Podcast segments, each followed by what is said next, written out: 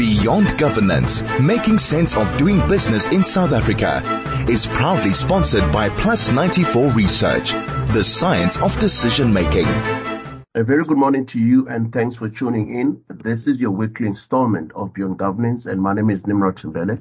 I hope the Women's Day celebration went well despite heinous stories of violence and femicide which appear to be unrelenting. In the same token, let us not forget that in a corporate space, women con- confronted with proverbial glass ceiling as they are marginalized and underpaid. For far too long, women suffer in the hands of men, and we must always take a stand, not only by denouncing gender-based violence, but making a concerted effort to redress the gender inequity, inequities which are pronounced in companies. Edmund Burke once said, the only thing necessary for triumph of evil is for good men to do nothing. This code exhumes intellectual dishonesty amongst us men. Some people are only happy to, to speak about their particular race. They are content with the status quo in churches, social clubs, political parties, and indeed in the boardrooms. Corporate ownership remains unchanged due to political um, and apartheid history in our country. It is on this basis that leadership remains predominantly white and male.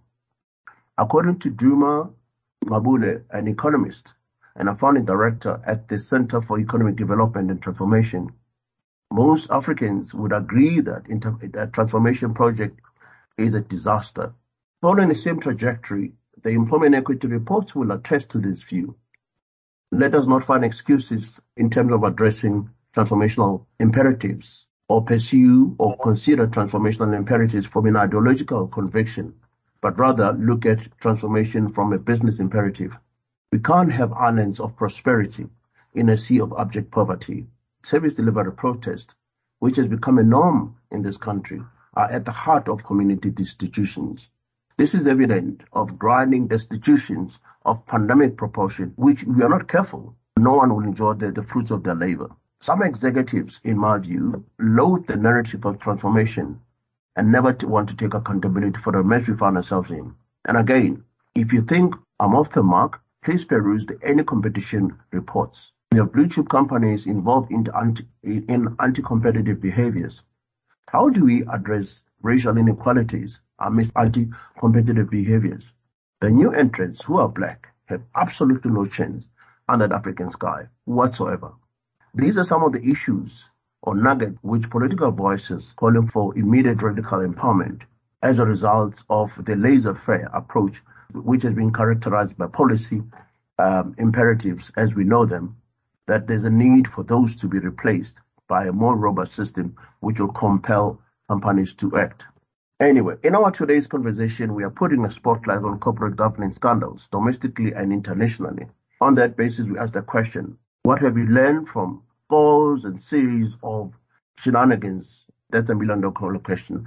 I, I would agree with you. In setting the scene around corporate governance, I've looked at few international corporate governance shenanigans, if you like. One is that of uh, Waste Management Inc., which is a publicly traded US-based management company. The Security and Exchange Commission found that the company's owner and a former CEO were guilty alongside several executives, and they were fined. And guess what? We also had the audit companies Arthur Andersen, which ignored about 47 million rands. Incredible information. They did not, 457 million, which, which they did not in, include in the balance sheet. The other interesting example that I want to throw in is that of Enron. Do you remember Enron? For those who may not remember Enron, Enron was uh, uh, a corporation was based in, in the U.S. dealing in commodities and service and services Skilling's, and a former CEO, Lay, had kept billions of rands of debts of the company's balance sheet. And again, fast forward, uh, the, scandal led to the bankruptcy of Enron and the delusion of Andersen. The other interesting point that I want to flag is that of yet another American company um, which was uh, which is WorldCom. For those who may recall, WorldCom was an it's, an, it's based it was a telecommunication company. And again, in 2002, just a year after the Enron scandal, it was discovered that WorldCom had inflated its asset by almost 11 billion rands, making the far more largest counting scandals we've ever seen. The last one that I want to reflect on is Tyco. And the list goes on and on and on and on and on. And here at home, by the way, due to you know globalization. Whatever happens in the west happens in the south, and it's a, it really depends on the magnitude. We've got our own share scandals here. When you look at companies such as Steinhoff, which has become very popular case study for MBAs and, and other uh, degrees, Tongaat Hulett, looked at own companies, KPMG and McKinsey Company, just to mention by the few. These are some of the biggest corporate governance scandals that we have seen to date. Without any waste of time, let me welcome my guest, Alan Mukoki, who's a chief executive um, SACCI, as well as Bra Saul Molobi, who is the um, executive at Brandhill Africa. Gentlemen, good morning and welcome to Beyond Governance. Good morning, uh, Nimrod, and good morning to your listeners as well. Uh, good morning, my good doctor, and also to all your listeners, and also to Bra Alan Mukoki. Thank you very much, gentlemen. Without any waste of time, I want to, you know, um, throw in a question towards the direction of Alan. There's this different use of discourse, you know, in the public sector uh, around corruption. We often refer to it as rampant corruption, maladministration, and yet the same discourse is not prevalent in the private sector, as we know. In the private sector, we use phrases such as accounting irregularities. Is that different? Well, Nimrod, I don't think that there's a difference, uh, and you're quite correct in that tended to drive the narrative. You know, as they say, uh, to the victor all the spoils go. Uh, history is normally written by those who are victorious. So in the sense that those who control the media houses and those who are writing the checks for advertising in keeping those publications floating and those who own the media, they happen to be people in the private sector. So in a sense, you do get a bias, uh, and I would, I would, probably call it maybe a heuristic and a bias that tends to want to see business as more cleaner.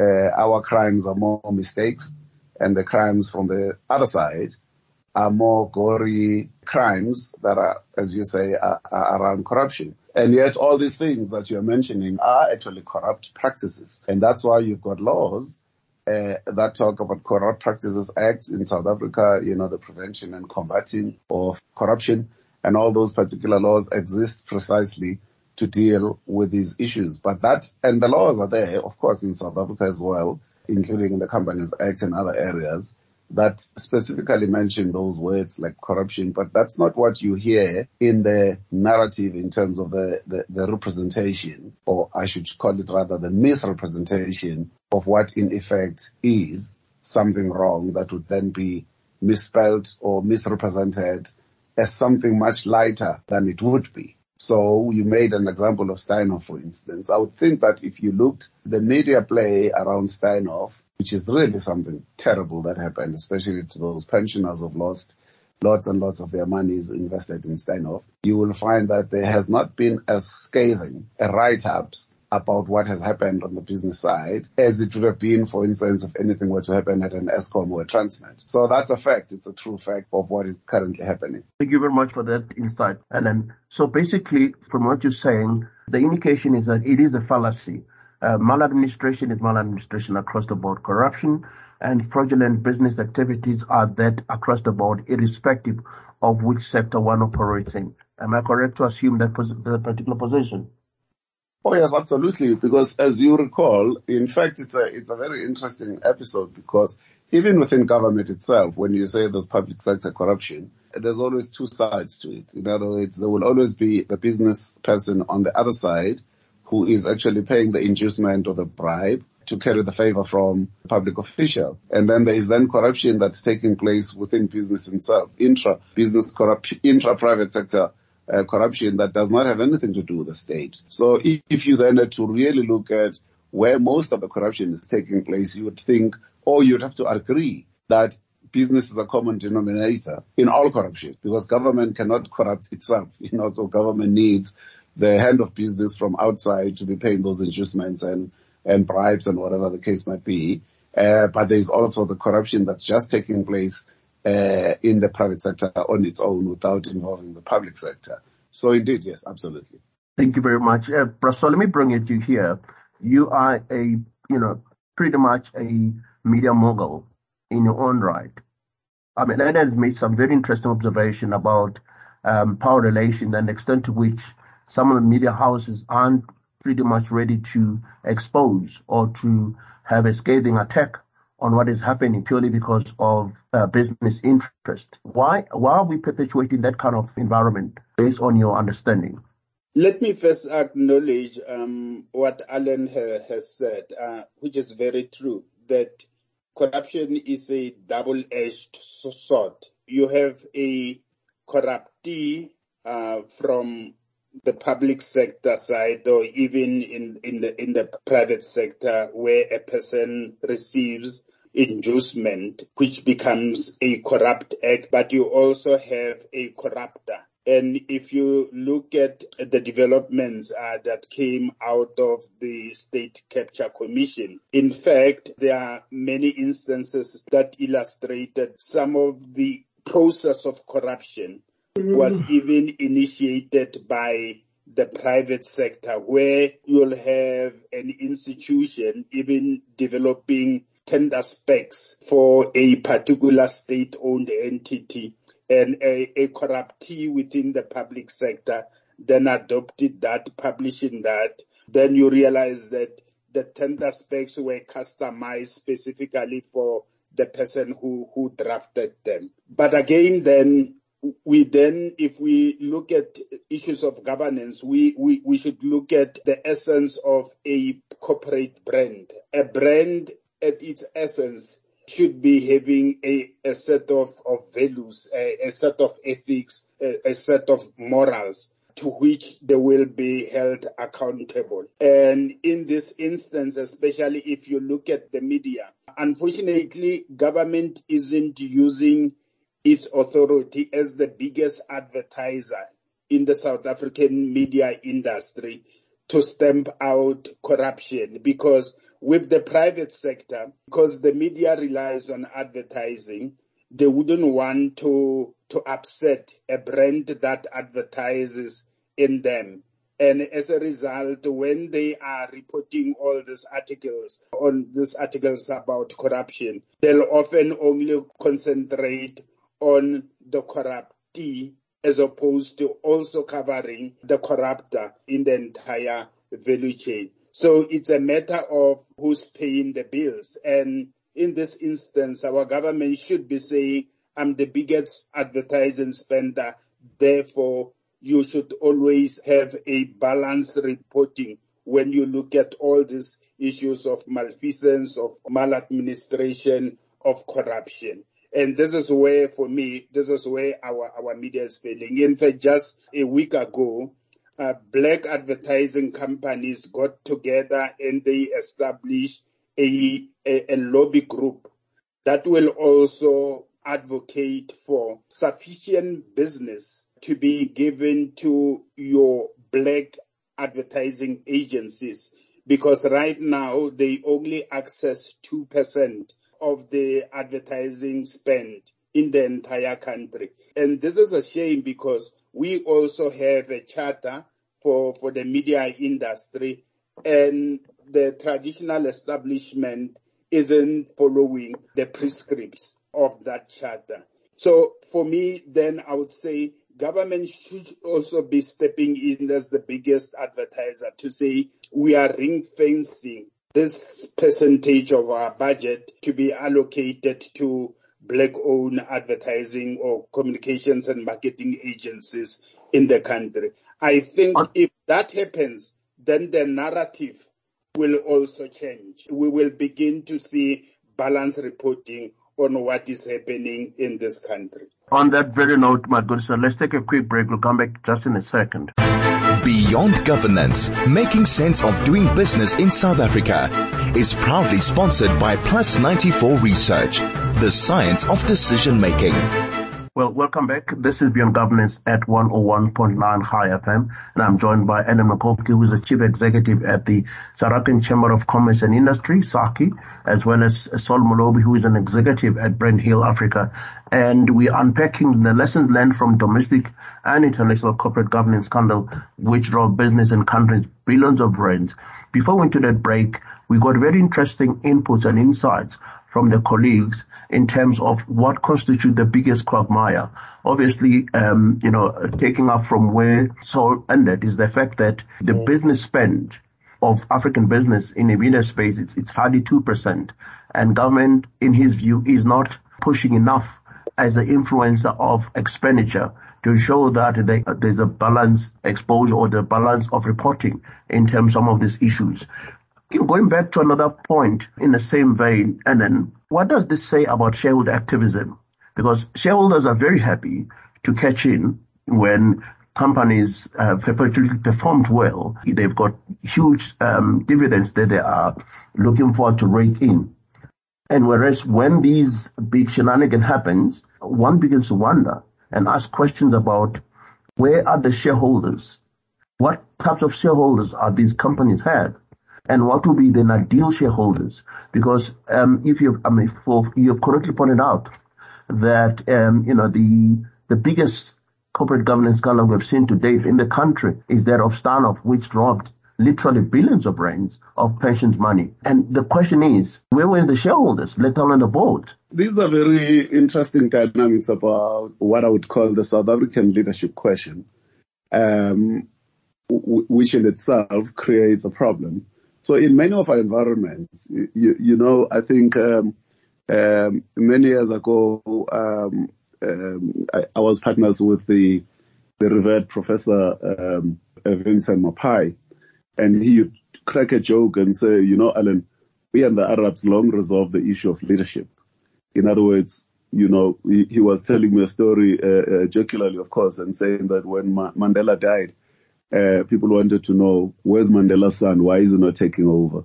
So we have sometimes this hierarchical uh, issue around how we want to interpret leadership that we are looking for authority all the time instead of us ourselves leading and taking decisions. And I'm not so sure whether it's because of our Judeo-Christian, Islamic as well as African culture that almost always emphasizes the omnipotent. In other words, there's always someone on top and everyone else is always waiting and looking for leadership. So that's a structural problem in terms of the psyche of society, whether in politics, uh, whether in religion. Uh, many people go to church, they don't quite read the Bible because the, pre- the pastor is there to read the Bible for them.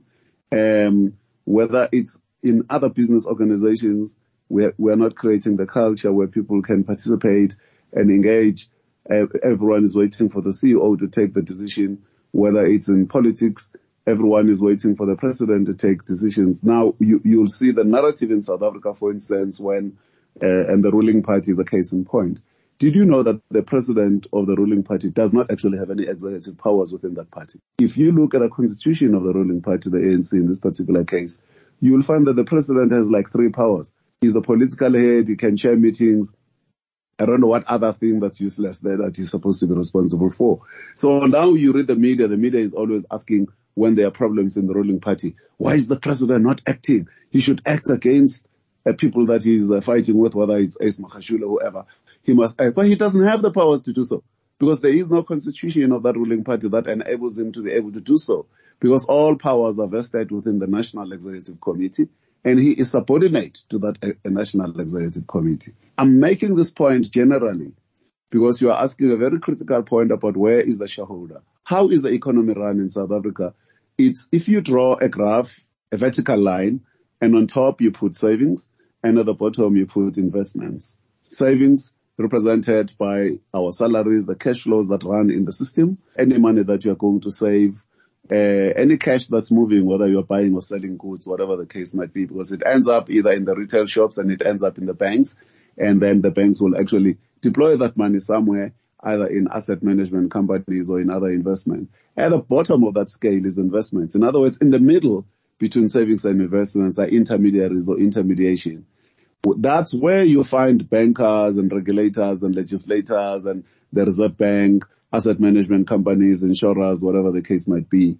When you look at the majority of the listed entities, you'd find that outstandingly, the majority of those shareholders are actually represented by asset management companies. In other words, institutional shareholders like your big insurance companies or your big asset management companies, whatever the case might be. The pensions or the pension funds, they are run by just a group of trustees and they will take the money and give it to any one of the asset management companies, be it Liberty or Old Mutual, whatever the case might be. You don't see the individual shareholder in that room. What you see is either the chief investment officer of an entity, let's say, let's take the PIC as an example, for instance, because they look after the GEPF funds, uh, the public investment commissioners. It's only the board there and there will be the chief investment officer.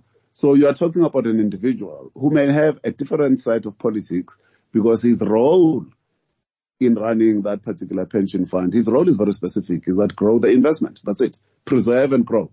Uh, get us into investments where we can actually maintain the money that belongs to the shareholders. I don't think that the individual pensioners in the in the government public sector, whether it's 1.5 million people, are necessarily giving the PAC a mandate to play a particular political role. No, they're not.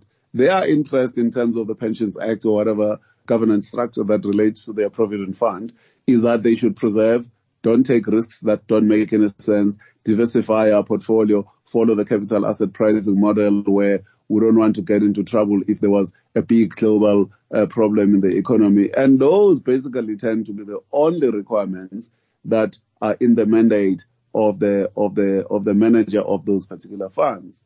Now you then ask the question, why are they not asking the right questions there? No, they are not interested. They are only interested in making money and that's all they, they are. So they are not necessarily going to engage uh, in other issues of social justice. They're not going to go in and, and get themselves engaged in whether things are being run in a particular way. And in a number of cases as well, they themselves simply nominate the usual names to sit on the board of directors of a company and shareholders by their very nature only will come and participate in the governance of that particular company once a year in the AGM, only when it relates to choosing two entities, choosing the board, number one, and then uh, approving the appointment of the auditors. And that's about it. And then they disappear into the sunset. They are never really engaged thereafter unless there's a special meeting that they would like to call as long as the business is doing well and they are being told by the board that they've actually appointed there that everything is hunky-dory, then everyone else continues with their business. So we have this hierarchy problem, as I say, either at an institutional level, either because we're always looking up to authority.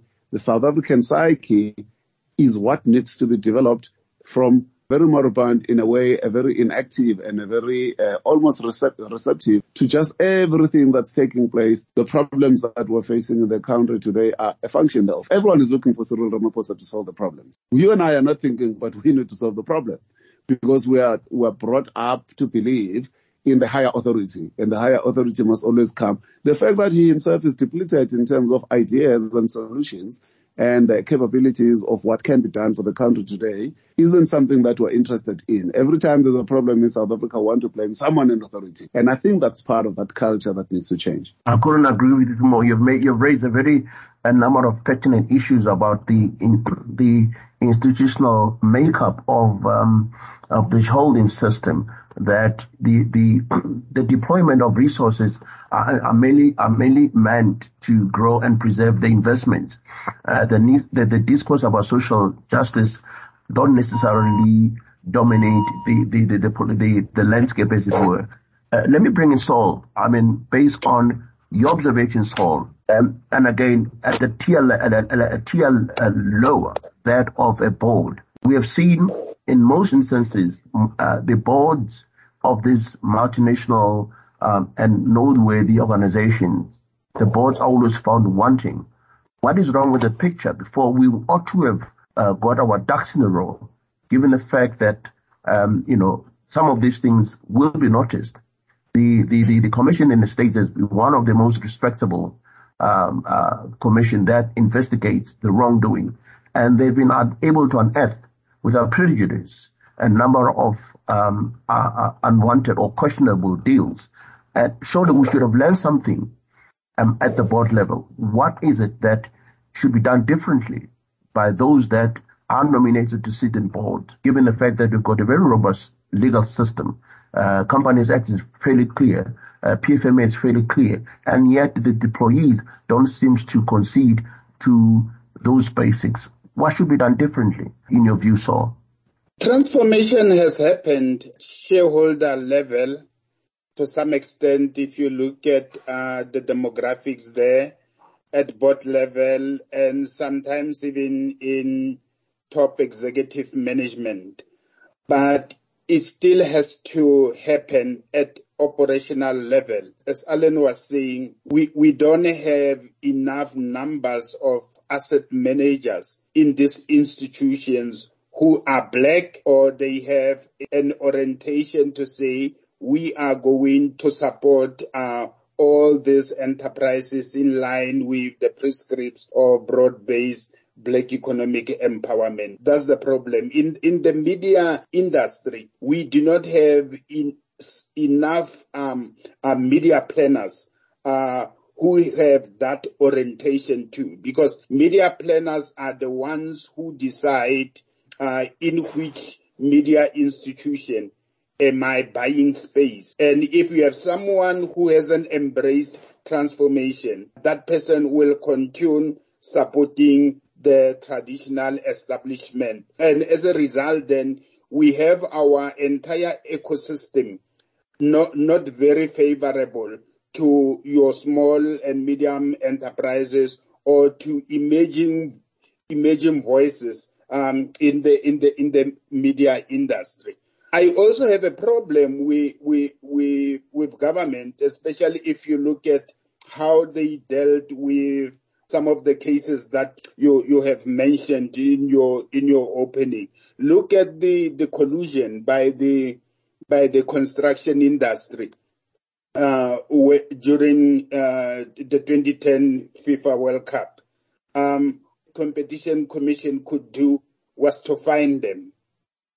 But then you look at that vis-a-vis the action taken about small and medium enterprises by National Treasury when they are defaulting on tenders. They are immediately blacklisted. And once you are blacklisted uh, in the National Treasury list of defaulters, it means you will never be able to secure gov- uh, any business from government. But, but for big business, it's a simple a fine and the next second it's everything is normal for them. Whereas with small and medium enterprises, then once you are listed as a defaulter, that's your death knell.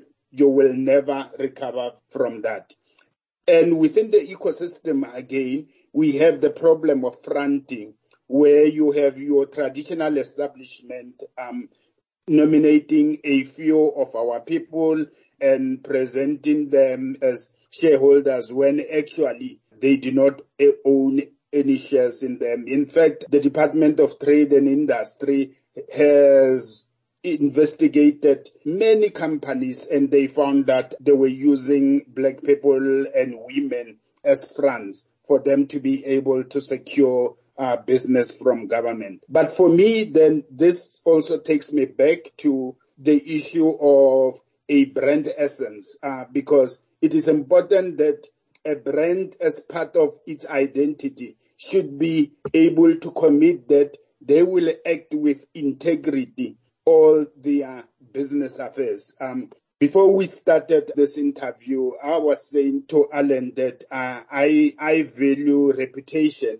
because uh, Shakespeare has defined it as the immortal part of your existence, meaning that even after you are passing on, your reputation will persist. In fact, in Macbeth, he says the evil that men do lives after them. But unfortunately, in this instance, it shows that it will be to a large extent your small and medium enterprises who will forever be listed as defaulters and even many years from now, if anybody was to Google them, they will find that they once defaulted and as such, their reputation will be at risk and they wouldn't be able to secure business from from everyone. So I'm just saying government should also take a stronger sense. The competition commission should take a stronger action against big business instead of just uh, slapping them on the knuckles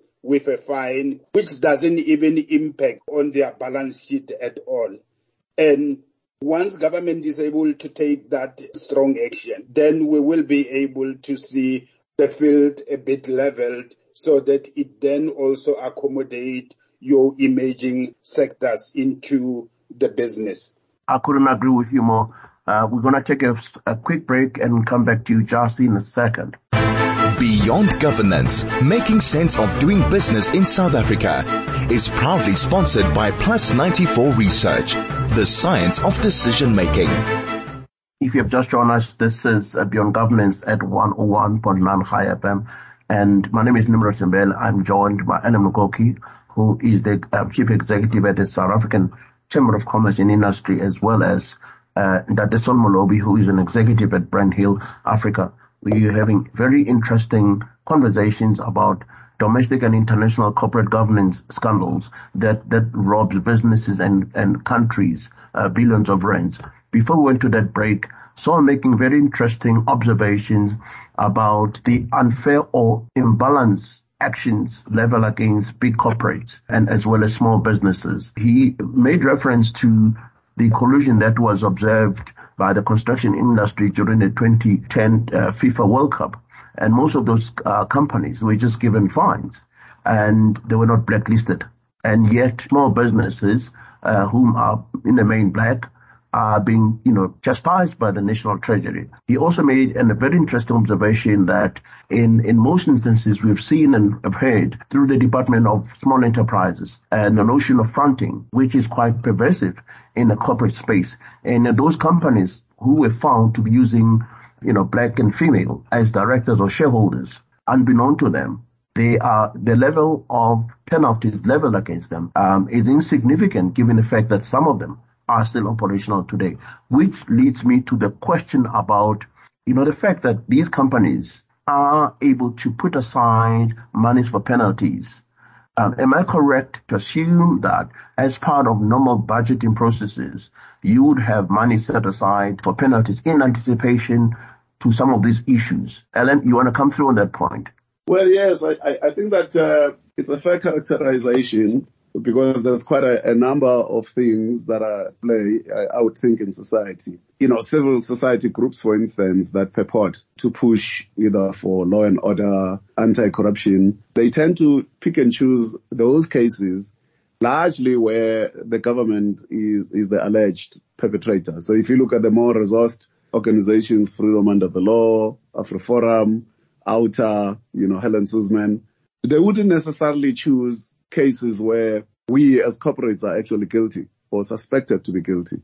But where government has done something wrong, there would be much more. So they would then get more airplay because they are well funded as well, or they've got better resources. And those are the cases that would actually end up in the court roll because someone is pushing them at least insofar as civil action is concerned. On the other side, where it's supposed to be the criminal justice system, the wheels there tend to grind very, very, very slowly. And uh, I think the Minister of Justice, uh, he, he, was giving a presentation that when he was being asked in a media conference around wh- why why no action around Steinhoff, he was saying there's no constable. He was saying this, uh, making the example that Christo Wiese, a chartered accountant of more than 40 years, he does not know what happened at Steinhoff, yet he was the chairman.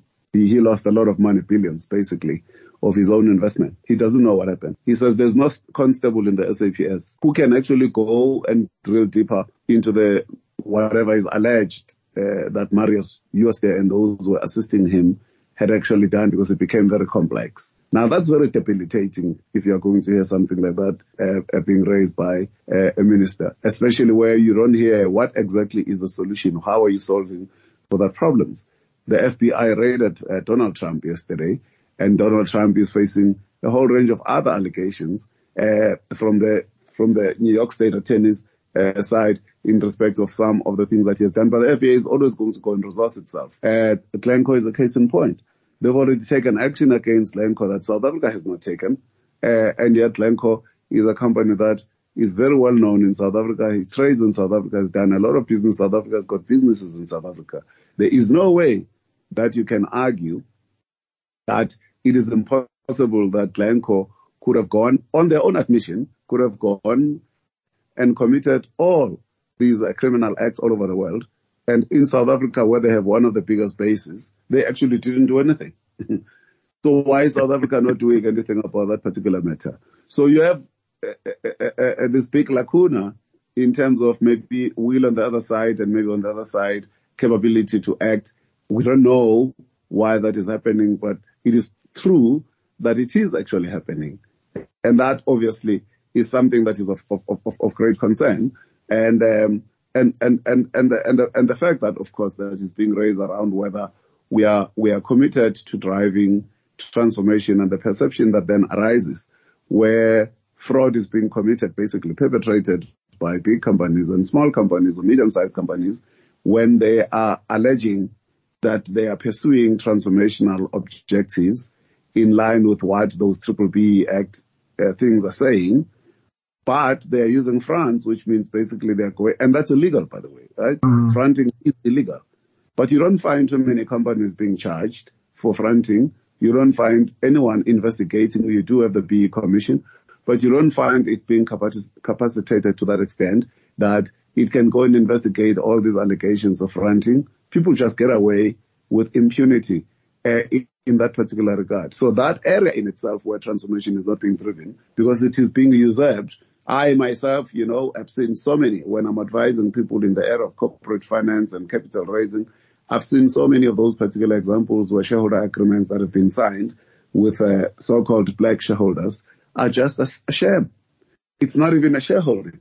You know, people get sh- sold shares and we're told that this company is now 51% black owned, but the previous owners who used to own 100% have now created a new item in the income statement called a management fee. And they are still taking more than 75% of the income of the company by way of management fee. So the 51% black owner is only 51% of the 25% of the income that is left in the company, which is actually even less than 26% ownership, if you get what I'm saying. So they own less than 5%, but because of the way the transaction is now being structured, okay, it's being structured in such a way that these kinds of things are happening. In other examples, we've seen examples where you are a shareholder. Where have you ever had a situation where as a shareholder you're being made to sign a shareholder agreement where if you don't bring business to the business, you can be diluted. That's illegal. Yet black entrepreneurs have actually, or would be entrepreneurs or would be shareholders, let's put it that way, have actually gone out to sign these shareholder agreements that don't make no sense. So they fail to deliver a government contract or they fail to deliver anything else. Then they are diluted and that dilution is actually happening in a separate uh, shareholder agreement that isn't necessarily part of the governance of the company because they as shareholders outside of the corporate governance structure of the company agreed to do these things uh, on their own. And then suddenly those shares have now moved to, to the previous white owners. But in terms of the company governance structure itself, we are told that that company is still 60% or 70% black owned. So these are very real issues um, that Saul is raising because you can't escape them because they are crime, but they also indicate an unwillingness, a lack of desire to promote the idea of social justice via transformation. Uh, thank you very much for that insight. Very interesting observation that you've put through that one, um, it is part of business, um, architect to put monies aside for whatever eventualities, including uh, that of penalties. You also very made an interesting point by how some of the civil society organizations well-known civil society organizations. Their mission is to, you know, to, to, to really address perceived injustices perpetrated by government, whereas in the private sector that they, there isn't that level, so that level of rigor to, investigate issues such as shareholding agreement fronting and defaulting in the BEE, which, which really begin to call, into question the moral compass of some of these um, civil society organizations that, that you, that you have, um, you know, uh, alluded to. I'm sure they'll be able to defend themselves when they've been asked why are, well, some will argue, look, this is our mandate. Our mandate is to do one, two, three, four, five. But each and every mandate has to be underpinned by social ethics. It has to be un, un, underpinned by, by, by justice. It has to be underpinned by transformation imperative. And, and if those real pillars of transformation aren't seen to be done, we cannot be, you know, putting them under the same banner um, of, of transformation. Um, let's, you made a yet another very fantastic um, example of how the FBI continually raid Donald Trump. He, they may argue that this is about political um, crucifixion, but the bottom line is the institutions of the state are seen or perceived to be seen you know, and in trying to unearth a whole lot of other stuff. And this is not the same rigor which we're supposed to be seeing in this country. A case in point is Glencore. I mean, we have seen in media statements pretty much where Glencore operated, they have admitted wrongdoing to a point of paying particular, um, you know, um, institutions back the money. And in this country, they have not paid a cent. And because on why? Clearly, there's issue of political will, perhaps maybe, or maybe that we don't have sufficient evidence. But it cannot be that Glencore, everywhere, where everywhere it has got its dealings, um, in it, it, they've admitted that this is their modus operandi. Saul, your take on that issue? That also speaks to the crisis of leadership that we are experiencing in South Africa. For me, I think to a large extent, our leadership abuses the principle of presumption of innocence, uh, in the sense that um, they will argue that because so and so wasn't criminally charged in a court of law. That that means that that person should still be presumed innocent, and for that reason, they wouldn't take a stand against them. I was talking about a set of, of values, a set of um, of ethics, uh, people acting with integrity. But if you look at the how leadership is approached in this country, you will then get the sense that in fact our leaders only think that they are not morally obliged to act with integrity or ethically. Uh, for them, the most important thing is that uh, as long as they are not criminally charged, so nobody can say anything against them. Earlier on, Alan spoke about uh, the politics of the ruling party in this country. But for me, um, even the issue of step aside, step aside as a, as, as a decision uh, speaks to the the, uh, the the the the ruling party's integrity, maintaining its ethics and, and moral standards. But then you will have people turning around saying that because I'm I'm not criminally charged or I'm charged and not yet convicted. Therefore, you can't take a decision against me based on that. Then if we were to learn from other countries, even the UK, um, uh, you remember in, in 2003 when the scandal uh, of News of the World bribing Metropolis in, in London, the commissioner of police who wasn't implicated took accountability and said, as the head of the police uh, services in London, he resigned. That you will never find in this country. Commissioner of police was going to blame everybody below them instead of taking that accountability to say, as the political head of the police services, I'm resigning. So this is the kind of culture that we need to inculcate in, in our, our leadership here in, in this country, where we say as a leader, you should be against moral depravity. You can't just act unethically and say as long as the law isn't against that, so nobody can touch me. No, thank you very much, Bra Saul. We are literally running out of time. And I know uh, Alan is also rushing somewhere. Alan, you're parting short um, on this very complex and interesting conversation, particularly from the perspective of audit firms, which are often implicated literally in a minute. Well, I think that uh, one of the things that we, we I think we, we got shortchanged with the Zondo uh, Commission was that it wasn't pursued. But it's good that he, I think, if I recall, he did make a recommendation that there should be another commission that ought to be uh, formed permanently to look into all these areas of malfeasance. And I think that the role of uh, consulting firms, the role of audit firms is yet to be explained. And it's been a very critical one in enabling state capture, in fact. And I think that we should uh, uh lobby for a commission to go back to look into all those cases where either law firms, audit firms, consulting firms participated in being enablers to corrupt politicians when they wanted to get a particular desired outcome because they are as guilty as anyone else. The assumption that there will be political will pro- to prosecute, but that's another uh, um, debate for another day. Thank you very much, Alan, for your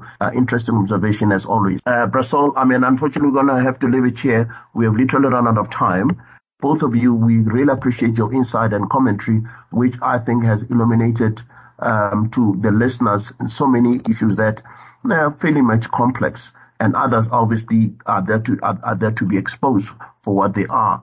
Let's do this again in the next uh, short while. It has been absolutely a pleasure having you as always. Thank Wonderful. you very much, Nimrod. Thank you. And thank you, Alan. Thank you, sir.